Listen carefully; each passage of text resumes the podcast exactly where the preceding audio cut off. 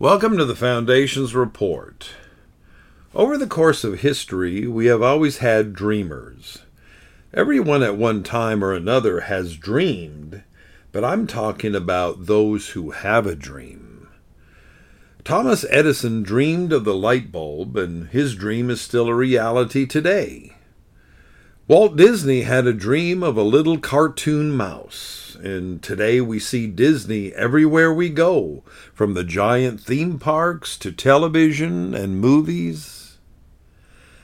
These were people that had an idea which evolved into a dream, which eventually grew legs and developed into goals and down the line became a reality. Do we really understand the power of an idea? Everywhere you look around you, there are realities that were once an idea. The car you drive in was once an idea. The food you eat, someone thought about one day.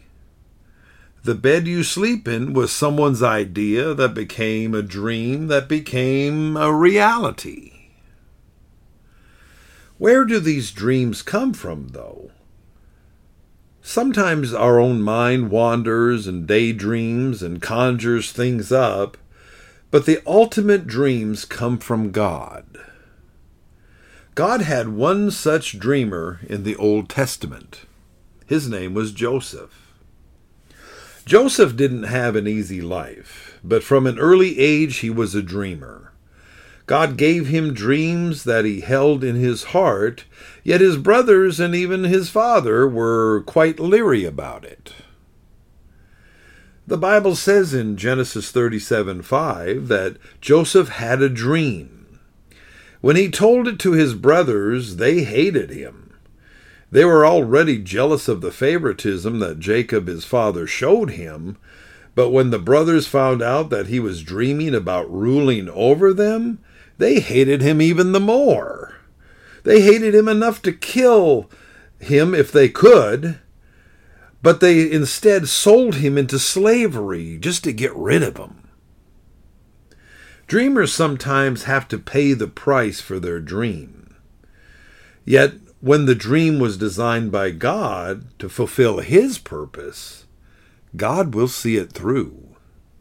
In Joseph's case, the purpose was to preserve Israel, his father, and his family, which would eventually become the nation of Israel.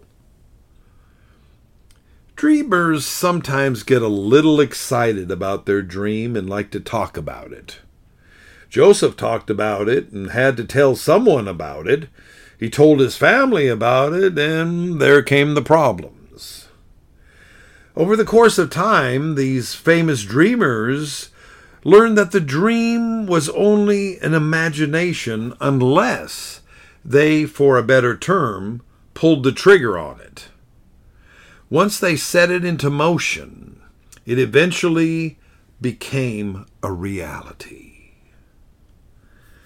As we approach the new year 2023, has God given you a dream? Has God planned an idea in your mind and in your heart to do something with purpose. A brand new year seems like the perfect canvas to begin laying down the designs for your dream. You have the opportunity to take the dream and make it a goal. Pursue that goal as you pray for God to inspire and to bless it. Put feet to that goal and begin working toward it and it very well could become a reality. Who knows? Many years from now, people may have in their possession something they use every day, and looking back, it was that dream that God birthed in you.